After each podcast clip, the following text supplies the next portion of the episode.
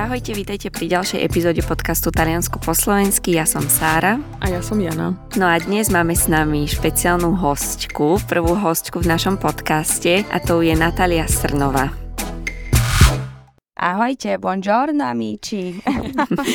Na tým my o tebe vieme, že talianskom žiješ už dlho, lebo taliančinu si študovala, následne si aj chodila na univerzitu v samotnom Taliansku, kde sa zdá, že si aj dodnes ostala a teda žiješ na severe v Bergame. Či je to ale naozaj tak nevieme, preto veríme, že dneska sa dozvieme, ale to, čo určite vieme, je, že e, my všetky sa vlastne poznáme alebo reflektujeme sa z našej strednej školy, práve bilingválneho taliansko-slovenského gymnázia v Bratislave, kde sme každá nadviazali vzťah e, celkom hlboký s taliančinou, lenže nie každá sme sa vydali tou priamou cestou ísť hneď po tejto škole do Talianska aj žiť. U teba to tak bolo, um, tak na začiatok by sme radi vedeli prečo to tak, co si sa rozhodla a vôbec, e, či ten tvoj vzťah s Talianskom sa naozaj datuje od tejto strednej, alebo či už e, tie väzby sú staršie a hlbšie? Toľko otázok hneď takto z rána, tak budem sa snažiť odpovedať na všetky tie dôležité, dievčatá. Uh, môžem ti potvrdiť, Janka, že ešte stále fungujem, žijem v Bergame, aj keď teraz tak na striedačku, ale to je zase iný príbeh, o ktorom sa potom môžeme pobaviť, čo sa týka aj bytov na severe a tak ďalej nebudem hovoriť a tak ďalej, nebojte sa.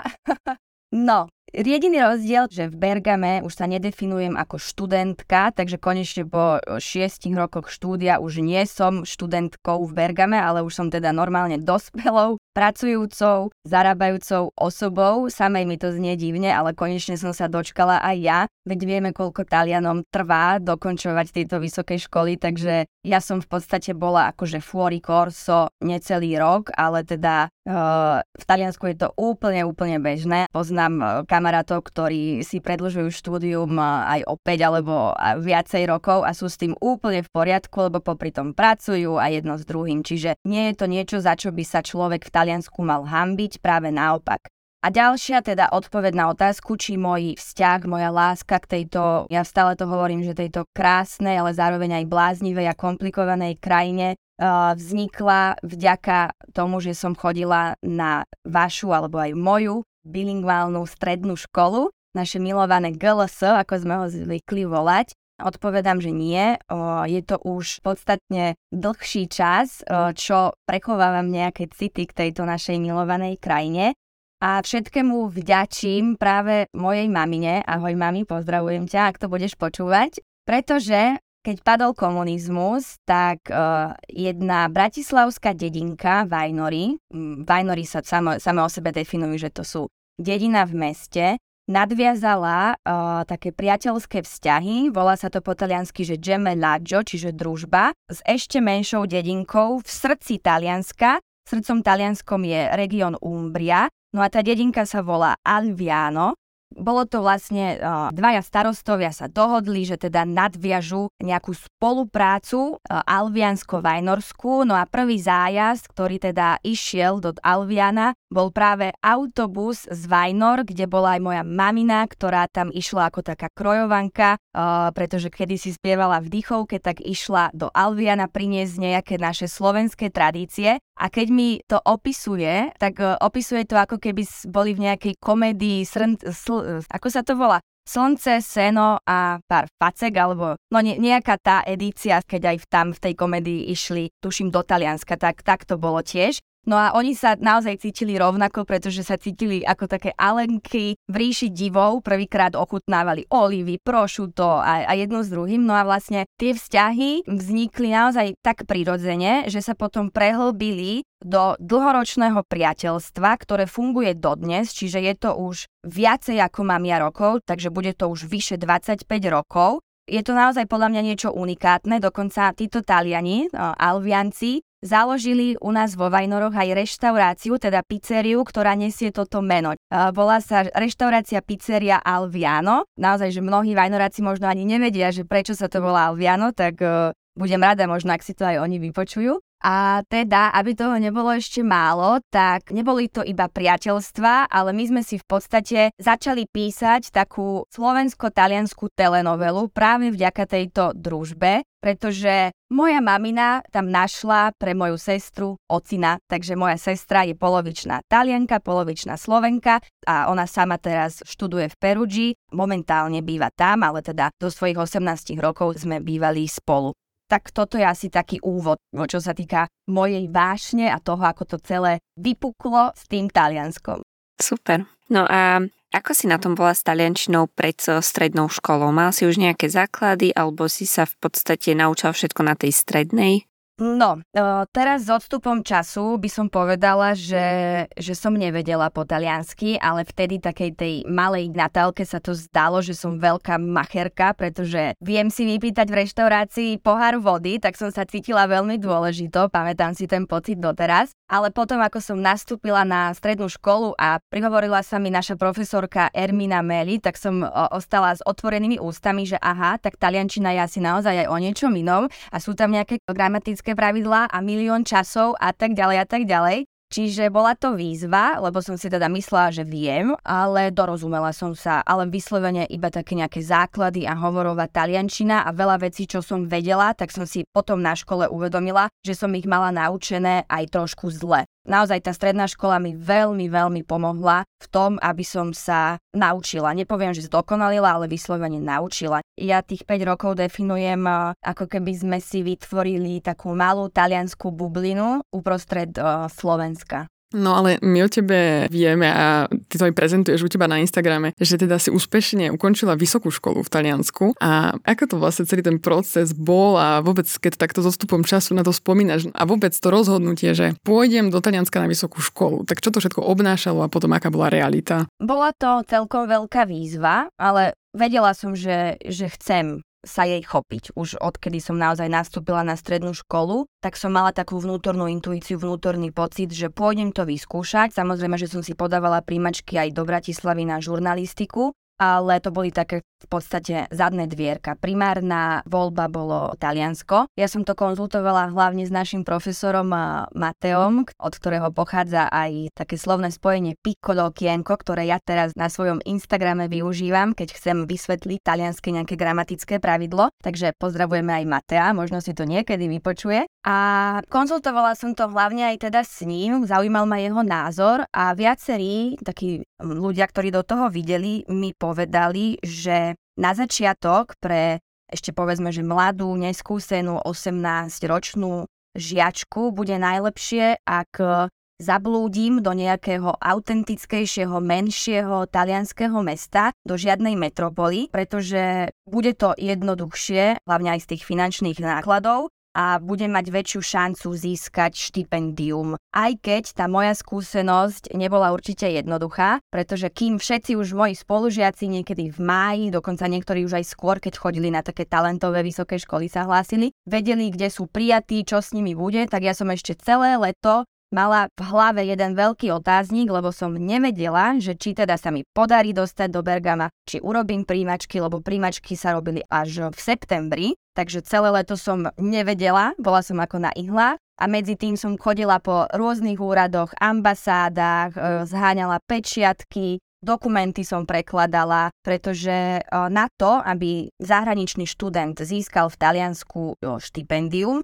je dôležité dokladovať príjmy rodiny. Čiže ak daný študent zarába, tak musí e, dokladovať aj to, ale teda išlo hlavne o príjmy o, rodičov a na základe toho vlastne ťa vedenie školy zaradí do jednej, ja neviem koľko je tých skupín a určití e, náklady, alebo teda aj školné, v akej výške ho treba hradiť, ak nedosiahneš štipendium a koľko musíš platiť za obedy a tak ďalej, ale toto našťastie môj prípad nebol, pretože ja som to štipendium získala Čiže mala som pokryté aj školné. Samozrejme, že nejaká tá e, vstupná čiastka sa platí, to je proste e, dané pre všetkých študentov, je to myslím 156 eur, je to nejaká regionálna daň, ale študent má vždy na výber, či chce, aby to štipendium pokrývalo aj obedy v jedálni a aj ubytovanie. Ak teda chcete využívať aj tieto doplnkové služby, tak to vám odrátajú z toho štipendia, ale v podstate nie je to zadarmo, lebo teda oni si to stiahujú z toho štipendia, tak ja som prvé dva alebo tri roky som využívala aj školskú jedáleň a aj takú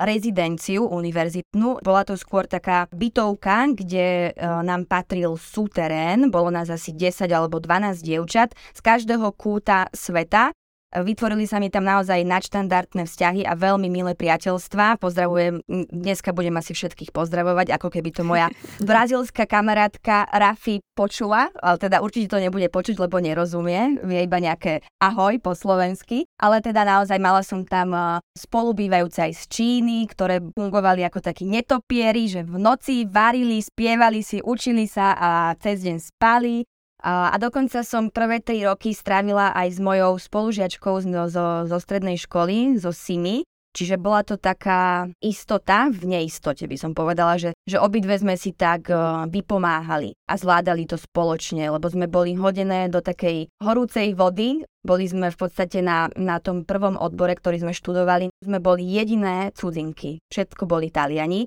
tak to sme mali čo robiť, lebo poviem vám, že OK, vy prídete z bilingválneho gymnázia, máte diplom, ktorý platí ako keby ste študovali v Taliansku, ale ten akademický level, to mi potvrdíte aj určite vy, je tisíckrát náročnejší a teda keď sa chcete vyrovnať rodeným Talianom, tak máte čo robiť. Čiže sme sa učili nie že dvakrát toľko, ale možno aj štyrikrát toľko, Trávili sme dni a noci v knižniciach a, a kade tade, ale nelutujem to. Bolo to bolo to krásne, mám veľmi pekné spomienky na tieto časy ešte pre covidové, kedy sme normálne chodili na vysokú školu a do tried. No a ty si vlastne spomenula aj, že v tej rezidencii bolo veľa zahraničných a že napríklad teda vo vašej triede ste boli jediné dve Slovenky. Ako je Bergamo na tom, čo sa týka zahraničných alebo celkovo? Koľko Bergamčanov žije v Bergame? Pretože vieme napríklad, že v Miláne žije väčšina ľudí teda z juhu, ktorí tam prídu pre prácu. Ako je to v Bergame toto?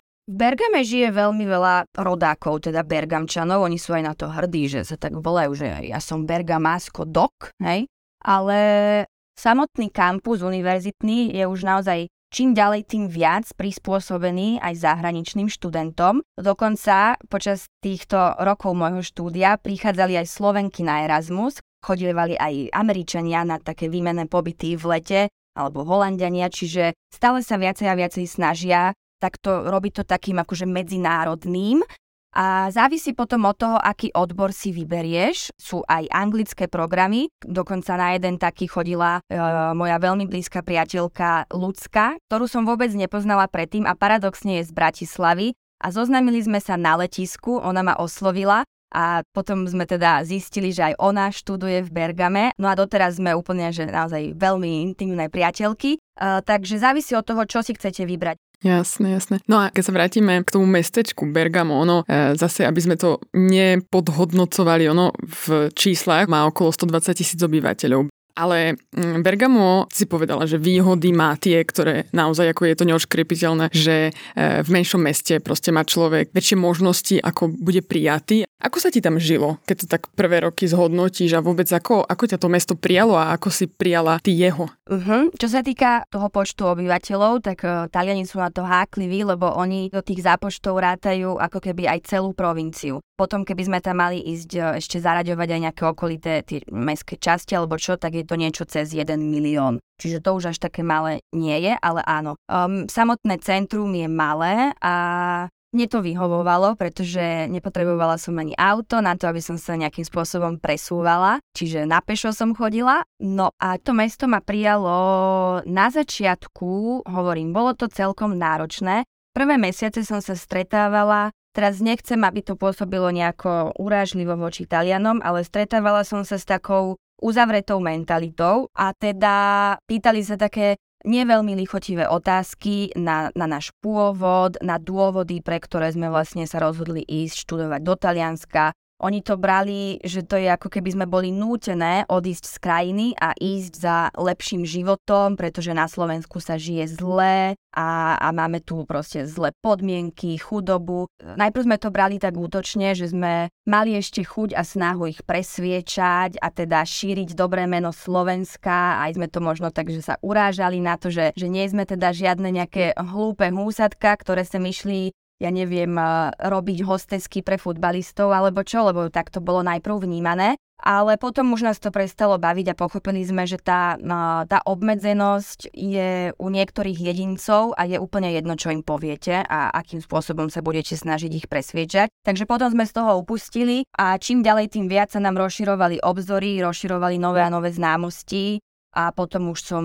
nemala žiadne problémy, práve naopak. Ale teda pre Talianov nie je až tak úplne pochopiteľné, že prečo my Slováci máme zapotrebu ísť študovať e, do inej krajiny. Nechápu, že prečo neostávame na Slovensku a teda to už je potom iná politika, že ne, no, viete, ako to funguje, aký je level možno aj vysokých škôl na Slovensku, aj keď čest výnimkám ale teda Erasmus dokázali pochopiť, ale vyslovene študovať v Taliansku celých 3 alebo 5 rokov, až to bolo také, že na začiatku nám vyjadrovali lútosť, že bože môj, že ste tak ďaleko od domova, prečo ste odišli, ako to zvládate, ja vás obdivujem, ja by som nedokázal odísť na tak dlho. A keď som im potom povedala, že chodím domov raz za mesiac, pretože letecká linka Bergamo Bratislava je úplne úžasne prepojená, lieta sa pomaly každý druhý deň za veľmi výhodné ceny, tak dúfam, že to tak aj ostane, Ryanair. Tým, že sa všetkým prihováram, tak sa prihovorím už aj Ryanairu. Ale možno som chodila domov a bola vlastne s tými blízkymi častejšie ako tí Taliani, ktorí dajme tomu žijú na juhu a nemajú až také spojenie dostať sa domov. No a ako na teba pôsobilo Bergamo, alebo ako podľa teba pôsobí na človeka, ktorý tam aj príde tak iba, že na pár dní, lebo uh, my napríklad ani jedna z Jankov sme v Bergame ešte neboli. No tak týmto vás pozývam, musíte to okamžite napraviť. Ono vieš, ako to je. Bergamo je predmestie Milána a bohužiaľ áno, aj my Bergamo nemáme odškrtnuté, aj preto, lebo nie sme škrtačky. Ak Taliansko tak poznať ozaj presne, čiže to Bergamo nám stále chýba, takže mm, no. No, Bergamo bolo neznáme pre slovenského turistu, dokým nezačal COVID. Teraz tieto posledné 3 alebo 4 roky sa dostalo do podvedomia, možno aj pre samotných Talianov, ktorí teraz začali navštevovať toto mesto, čiže v podstate mm, ako keby taká nejaká sanitárna tragédia priniesla slávu tomuto mestu. Vy ste už možno spomenuli, alebo nie, tento rok je mesto Bergamo a Breša hlavným mestom kultúry v Taliansku. No a teda donedávna naozaj Bergamo bolo onálepkované, že to je v podstate Miláno, lebo aj letecké spoločnosti to tak prezentujú. Letí sa do Bergama, do Milána, aj keď sú to dve rozdielne mestá. A teda keby ste povedali náhodou nejakému rodákovi z Bergama, že je z Milána, tak sa urazí ale poviem vám naozaj, viem to teraz porovnať, lebo si to všímam, no intenzívne už minimálne rok, rok a pol sa stáva veľmi vyhľadávanou turistickou métou, aj keď až tak ma netešia tie ceny, ktoré sa dvihli, ale no hádam ho ten turizmus nepokazí, tak by som to zhrnula. No a keď prídete do Bergama, dievčatá, tak prvé, čo si podľa mňa všimnete, bude tá vyvýšená historická časť, ktorá sa nazýva Alta, pretože Bergamo teda je zložené z dvoch častí, ako to býva pri uh, viacerých talianských mestách, čiže máte takú tú dolnú časť, v ktorej je centrum a rovnako máte aj hornú časť, ktorá bola pôvodom akože prvá, Čiže v Bergame sa vám bude zdať, že tam zastal čas. Proste naozaj uh, je to ako keby úplne izolované od uh, od nejakej milánskej metropoly, kde keď prídete, tak vás zavali celý ten ruch veľkomesta chaosu, že ste hneď v strese. Samozrejme, každý ako to vníma, ale teda na mňa to tak pôsobí. A v Bergame máte takú pohodičku, je to naozaj také autentické talianské mesto, aj napriek tomu, že je na severe, tak je tam cítiť to Taliansko malinké mesto, uh, máte svoju obľúbenú kaviareň, svoj obľúbený bar, kam sa vraciate, kde vás poznajú po mene, už vedia, čo si dáte, čiže toto pre mňa je Taliansko a dýcha tam história na každom rohu, pretože teraz si môžeme trošku povedať pár viec histórie, aj keď teda nie som žiadna historička, tak budem opatrná, aby ma tu niekto neopravoval potom. Ale teda podľa mojich informácií, aj podľa môjho priateľa Andreu, ktorý je taký čičeróne pre mňa, že ma všeličo priučí, potom to rada odovzdávam ďalej, tak od roku 1428 sa Bergamo stalo súčasťou Benátskej republiky. To znamená, že v tomto 15. storočí sa začali stavať mocné obranné múry, ktoré vlastne lemujú celú tú vyvýšenú historickú časť Bergama, tú Citu Altu. Sú to naozaj obrovské múry, popri ktorých uh, chodia domáci na prechádzky, chodia behávať, uh, je tam krásny výhľad na celé mesto, dokonca odtiaľ sa vidí aj na Miláno, keď nie je hmla. Čo nie je až tak často, ale keď to je, tak je to nádherné. Čiže tá historická časť je fakt taká, že prechádzate sa, chytáte sa tých múrov, tých hradieb a cítite, že to pochádza proste e, z 15. storočia. Je to zaradené aj do UNESCO napríklad. Bergamo sa nazýva aj, že La Città dei Mille, mesto tisícich a pochádza to teda z obdobia, kedy sa Taliansko snažilo o počas svojej revolúcie v 19. storočí o zjednotenie Talianska, lebo bolo rozdelené dovtedy na rôzne principáty, kráľovstva a tak ďalej, čiže to, tú jednotu majú oni naozaj pomerne krátku dobu. A generál Garibaldi, ktorý bol akože vodca tohto, dajme tomu, povstania, triumfálne vstúpil do Bergama, niekedy to bolo okolo roku 1859, práve cez jednu z tých vstupných brán, bola sa to Porta San Lorenzo. Turisti si ju určite všimnú, lebo je taká biela, mohutná, veľká. No a vlastne tento jeho slávnostný vstup do Bergama e, značil koniec cudzej nadvlády, pretože dovtedy bolo Bergamo súčasťou Lombardsko-Benátskeho kráľovstva, predtým patrilo ešte do Rakúskeho císarstva a tak ďalej. A teda Volá sa mestom tisícich, pretože práve Garibaldiho výprava plná rôznych dobrovoľníkov z celého Talianska, ktorá teda začala na juhu, ale pokračovala potom až na sever, kedy dobili postupne všetky kúty Talianska a zjednotili sa, tak práve najviac dobrovoľníkov pochádzalo z Bergama. A naozaj reklamy, alebo teda rôzne spomienky na túto historické obdobie nájdete na každom rohu a Garibaldi priezvisko funguje proste ako na bežiacom páse, sú mu venované rôzne sochy a tak ďalej. A kedysi sa v Bergame žilo iba v tej hornej časti, ktorá je teraz považovaná za takú veľmi lukratívnu e, časť, kde domy alebo vily, byty majú nevyčísliteľnú hodnotu, dokonca sa ani nepredávajú, len sa dedia, alebo teda možno nejaký trusardy to vie odkúpiť. Trusardy inak pochádza z Bergama, viem aj, kde sa uh, pohybuje, poznám aj hrob jeho ocina, kde každý deň mu chodia čerstvé rúže. Dokonca aj jeho bývalá žena Michelle Hunziker uh, sa chodievala prechádzať tam, kde som sa pohybovala aj ja chodievala behať. To je iba taká pikoška. No a teda, kedysi sa žilo v Bergame iba hore a boli to, boli to chudobní ľudia, takí v podstate rolníci, remeselníci, ktorí tam žili. A Bergamo má niekoľko brán, ktoré boli v podstate zavedené práve týmito Benátčanmi, Benátským pánstvom. Boli to vstupné brány, ktoré sa večer zatvárali. Zazvonili zvony a teda domáci obyvateľia vedeli, že musia sa čo najrychlejšie vrátiť hore pretože inak ich už teda nepustia. A tento zvyk, uh, že zvony tam zvonia naozaj, že snať každú pol hodinu na celé mesto, tak toto ostalo zavedené doteraz. A naozaj mi dlho trvalo, kým som si na to zvykla, lebo počúvať tie zvony stále, stále, stále, tak bolo to niekedy až na nervy. Proste boli to také koncerty nevyžiadané možno a zadarmo. Ale také zážitok zaručený, môžeme povedať. Každopádne dnes, keď v tom Bergame stále si, tak e, aký je ten rozdiel e, v tom meste, meste, lebo určite teda nie každý býva v Čita Alta, ale to je rozsiahle mesto, čiže aký je ten reálny život v tom Bergame?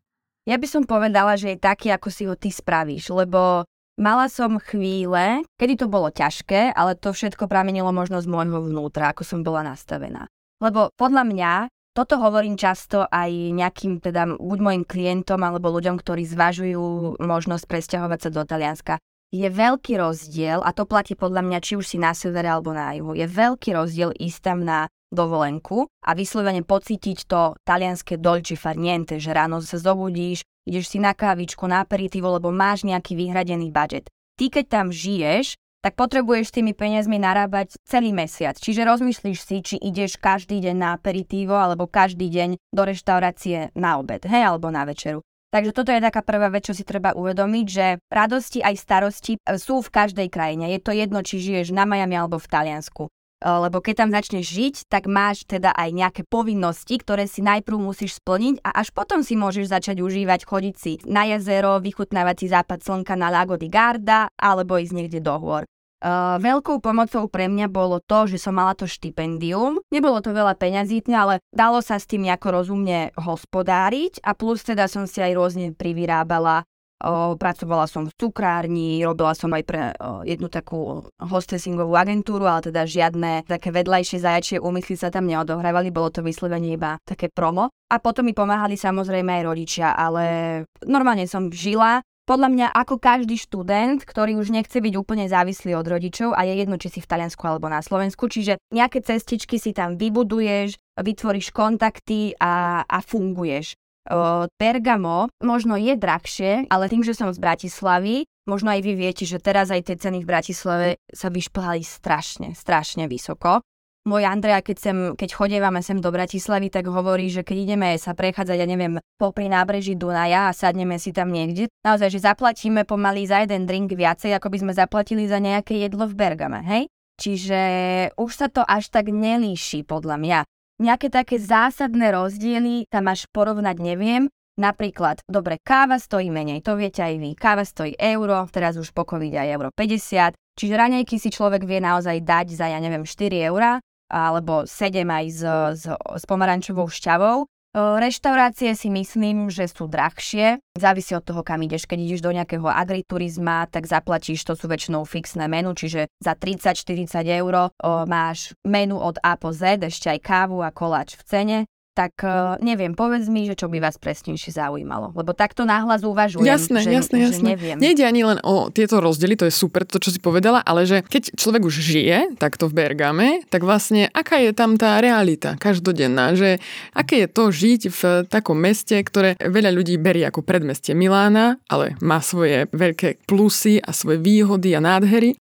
No, podľa mňa sa tam žije dobre. Žije sa tam eh, slobodne, voľne a pokojne, čiže aj keď si pracujúci človek, tak vieš si z toho dňa ukradnúť nejaký moment pre teba, kedy ideš, dajme tomu, ja neviem, naozaj na tú kávu s kolegami, alebo sa dohodneš s priateľkami, vyrazíte niekam, idete sa prejsť, pekne sa oblečiete, na to si Taliani potrpia, hlavne v nedelu, uh, aj na obyčajnú prechádzku proste sa vyfintia, hlavne tie staršie ročníky a je to fakt, že obdivuhodné. Uh, milujem len tak sedieť a pozorovať ich Takže ten život je tam pokojný a hlavne, čo chcem ešte vyzvihnúť, je to, že Bergamo má naozaj, nie preto, že tam bývam, ale ja som taký tiež pozorovateľ ako vy, čiže si všímam. Bergamo má veľmi strategickú polohu, pretože v podstate uh, do pol hodiny, do hodiny vieš byť v inom meste, vieš byť pri jazere, pri tých najznámejších jazerách, vieš byť v horách, čiže keď máš možnosť, bohužiaľ potrebuješ mať na tieto presuny auto, pretože Mala som aj takých nejakých známych, ktorí chceli absolvovať tie cesty, ktoré robievam aj ja, lenže keď tam idú na pár dní iba lietadlom a bez auta, tak je to komplikované tie spoje, lebo autobusom, vlakom a potom už ten zážitok až taký intenzívny nie je.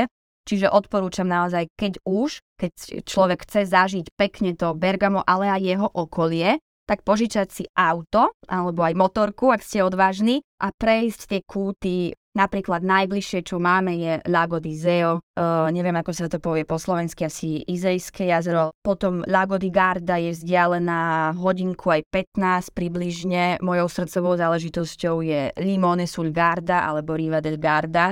Uh, v lete na bicykloch proste napravo máte jazero a nad sebou máte skaly, útesy, hory, čiže to sú naozaj prekrásne scenérie ktoré sú z toho Bergama dostupné, že viete sa zobrať a ísť. Liguria je, fú, teraz budem preháňať, ale nejaké 2,5 hodinky asi, čiže aj pri mori viete byť. Potom Bergamo má Orovské Alpy, čiže viete aj chodiť lyžovať, turistikovať. Takže naozaj jediné, čo teda chýba tomu Bergamo alebo tej celej provincii, je more, ale má, dobre, teraz poviem, že lebo toto zase Bergamo, Breša medzi sebou súperia, treba priznať, že Breša je väčšia, čiže má aj väčšie územie.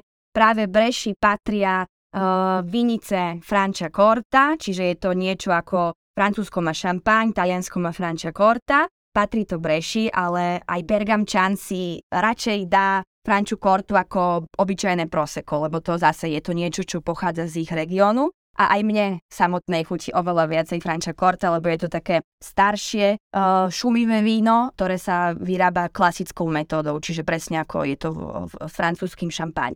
Takže hovorím, hory, uh, jazera, víno, jedlo a more chýba. No a ako je to napríklad s pracovnými príležitosťami, pretože mnoho ľudí, hlavne z juhu, chodí na sever pracovať. Ako je to v Bergame? Je tam dostatok pracovných príležitostí, alebo ľudia pracujú mnohokrát v Miláne a bývajú v Bergame, alebo ako to je? No, je pravidlo presne, na severe sú väčšie pracovné príležitosti, Poznám ľudí, ktorí žijú v Bergame a dávajú si tú námahu, že chodia pracovať do Milána, čiže vstávajú veľmi skoro ráno. Ale zase tým, že provincia Bergama je taká veľká a je to priemyselné mesto, čiže ten, tá, tá industria, ten sektor toho priemyslu sa odohráva práve tu na severe, myslím si, že taký problém zohnať prácu nie je nie je. Len potom je rozdiel teda, ako je ohodnotená, pretože absolventi vysokej školy samozrejme, keď idú na stáž, to je zase príbeh sam o sebe, veľakrát to nie je platené, takže to už potom stojí na zvážení každého študenta, či chce sa vydať týmto smerom, alebo potrebuje rýchle peniaze, dajme tomu, že zoberie hoci čo. Ale aj tým, že teraz naozaj je Bergamo hlavným mestom tej kultúry, teraz vznikli rôzne iné pracovné príležitosti aj v oblasti toho cestovného ruchu aj pre zahraničných návštevníkov. Takže ja môžem povedať, že iba napreduje. Dokonca teraz sa tam vo veľkom naozaj stavia, čiže peňažky putovali trošku aj do tejto časti, je to veľmi vidno. Tá práca, hm, no práca, Možno ste to už hovorili v nejakých podcastoch. V Taliansku to je tak, že je veľmi náročné získať pracovný pomer na dobu neurčitú, pretože sa to aj zamestnávateľom viacej oplatí, keď ti ohraničia nejaký limit niekoľko mesiacov, kedy ťa príjmu a potom ti dajú vedieť, hej? A to potom je väčšinou za plotom. Mám naozaj aj 40-ročných kamarátov, ktorí e, každých 10 mesiacov sú v neistote, lebo, lebo si ich zamestnávateľia podávajú z ručky do ručky. Takže tá istota, ako sme zvyknutí my na Slovensku, že dobre, nájdem si prácu a budem ju mať pomaly na celý život, tak to Taliani nemajú. Čiže možno rok čo rok tú prácu menia, ale sú na to aj zvyknutí, no samozrejme, že im to nevyhovuje. Jasne. Mm. No a ešte ja sa na chvíľočku vrátim k tomu Bergamu ako takému. Keď tam niekto ide na víkend, na pár dní ako turista, čo nemôže vynechať podľa teba? Čo sa týka jedla, tak musíte ísť, e, musíte naozaj, že musíte ísť hore do Čita Alta, do ristorante Da Mimo na pizzu, na hociakú pizzu. Akože je to klasika, vieme, že Taliansko není iba pizza, pasta e basta, ale keď chcete mať dobrú pizzu, tak chodte prosím vás tam.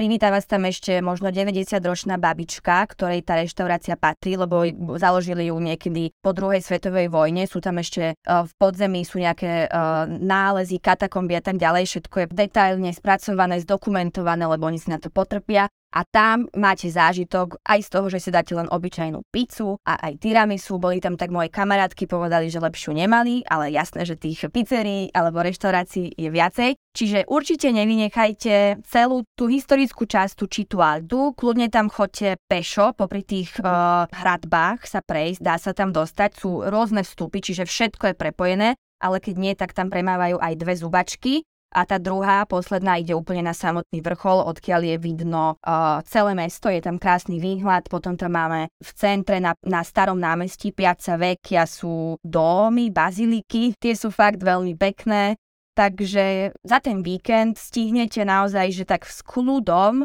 všetko obehnúť, že takú pohodičku mať, čiže nemusíte sa náhliť, lebo Bergamo také veľké nie, čiže v kľude všetko si dokážete pozrieť. A je to teraz, hlavne tento rok je to naozaj, myslím si, že do detajlov všetko spracované, lebo to im na tom mm. im záleží. Jasné. A na ty, ty si spomenula, že vlastne máš priateľa Taliana. Ako to je žiť s Talianom, alebo vôbec e, je to stred úplne inej kultúry? No, možno naozaj, ja neviem, lebo niekedy sa mi zdá, že Andrea ani nie je Talian, lebo Poznám echt Talianov, teda hlavne takých z toho stredu Talianska, ktorým nechutí slovenská kuchňa, neznášajú polievky a oni len to talianské, talianské, talianské. A Andrea je práve úplne, že pravý opak. Aj moja mamina vraví, že ona si není Talian, lebo jemu chutí všetko, čo navaríme, robie vám aj v Taliansku polievky, jemu chutia, hlavne Šošovicová, chce sa učiť, učí sa po slovensky, ale no, jediný rozdiel, ktorý mi veľmi vadí je ten, že V Taliansku v zime je v bytoch strašná zima. Od jesene, od októbra do februára, do marca sa tam ja drkocem, lebo proste na Slovensku máme v bytoch uh, teplo. Áno, je to potom teplotný rozdiel, keď vyjdeš von, ale proste si doma, si v pohodli a chceš si vyzuť topánky, dať si papuče, dať si možno aj krátke tričko. V Taliansku to nehrozí, lebo tam vnútri je zima a každý Talian vrátane s mojim Andreom povie, že to je dobré pre zdravie, že to, čo robíme my na Slovensku, že my sme, my sme maty, že my sme blázni, že ako môžeme mať v domoch pomaly 25 stupňov. Lebo oni to tam stále počas dňa regulujú, korigujú, ráno zapnú kúrenie, večer vypnú a počas dňa vypínajú, zapínajú. Samozrejme, že aj kvôli energiám, lebo tam platia veľké pálky za to, ale občas mi príde, že sú s tým aj posadnutí, že stále kontrolujú stupne, koľko je stupňov v dome a, a proste radšej im je zima. Čiže také, takéto pohodlie oni možno ani nepoznajú. Ale im ani zima není totižto. Len nám je zima. A akú rádu, alebo rády aj viacere, by si dala ľuďom, ktorí vlastne majú záujem o Taliansko akýkoľvek, či už tam ísť raz bývať, alebo ísť študovať, alebo pocestovať. Keď sa povie Taliansko, tak čo by človek naozaj mal vedieť? Taliansko bohužiaľ nie sú angloamerické krajiny, takže čo by človek mal vedieť? Mal by vedieť asi ten jazyk, bohužiaľ. Uh, mám priateľov, ktorí žijú v Bergame, sú Slováci a nasťahovali sa tam, pretože z práce ich preradili a teda využívajú angličtinu, nie sú nútení sa naučiť ten jazyk, ale to sú ojedinelé prípady. Ak chcete začať život v Taliansku, je to jedno, či ste v Bergame, alebo na Sicílii, alebo hoci kde, ten jazyk je najdôležitejší a sme tu pre vás kľudne aj my tri, my vás ho naučíme, keby ste chceli vedieť nejaké základy alebo hoci čo. A zvyknúť si na to ešte, že Taliani budú veľmi zvedaví a častokrát na začiatku budú mať práve také otázky, ktoré vám môžu vadiť. Že sa vám dostanú pod kožu a presne ako som to mala ja na začiatku. A je to také, že vás to možno môže až uraziť, lebo vy sa nepovažujete, že ste nejaké chúďatko, ktoré uteká, Chvála Pánu Bohu, nemáme ešte tú potrebu utekať zo Slovenska pre iné dôvody. Ale je to len skúsenosť, ktorú chcete vy nadobudnúť. Čiže pripravte sa na to, že budete musieť vysvetľovať, teda ak sa vám bude chcieť. Ak nie, tak to nechajte tak a potom vás príjmú takých, akých ste mm. časom. Žiadne iné rady. Žiadne iné rady. Čo ešte by som poradila? A, ešte si možno zvyknúť na takú o, spontánnosť, ale to presne má súvisť aj s tou zvedavosťou, aj keď možno sa vám budú zdať bergamčania, bergamásky takí chladnejší a uzavretejší. E, je to tak, nie sú teda nejaký až tak prehnane žoviálni, čiže možno je to aj fajn.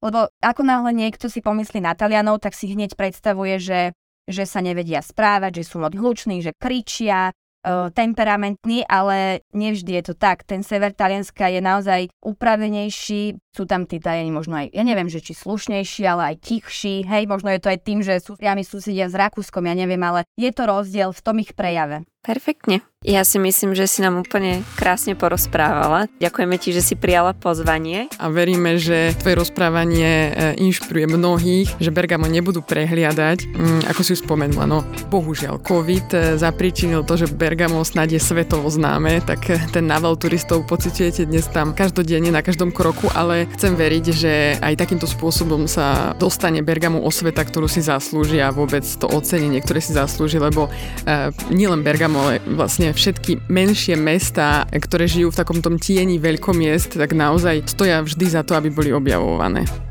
Je to úplne tak. A ešte by som chcela povedať, že teraz tu chválime Bergamo, Bergamo, ale nie sme to len my, dokonca aj New York Times ho zaradil tento rok medzi, neviem či 10 alebo 20 destinácií, ktoré by si nikto v úvodzovkách nemal nechať ujsť. Takže to je tiež akože silné číslo, nie? že New York Times sa takto vyjadril o úplne že mini Bergamku. tak ďakujem aj ja vám, bolo mi potešením a dúfam, že toto naše rozprávanie padne na úrodnú pôdu. Ďakujeme, ďakujeme a pozdravujeme ťa, neviem, či do Bergova alebo do Bratislavy, každopádne ťa pozdravujeme. A ja vás pozdravujem, dievčatá, a snáď do skorého počutia a aj dovidenia. Čakám vás. Tak uh, sa počujeme teda zase pri nejakej ďalšej epizóde. Čau. Čau, čau.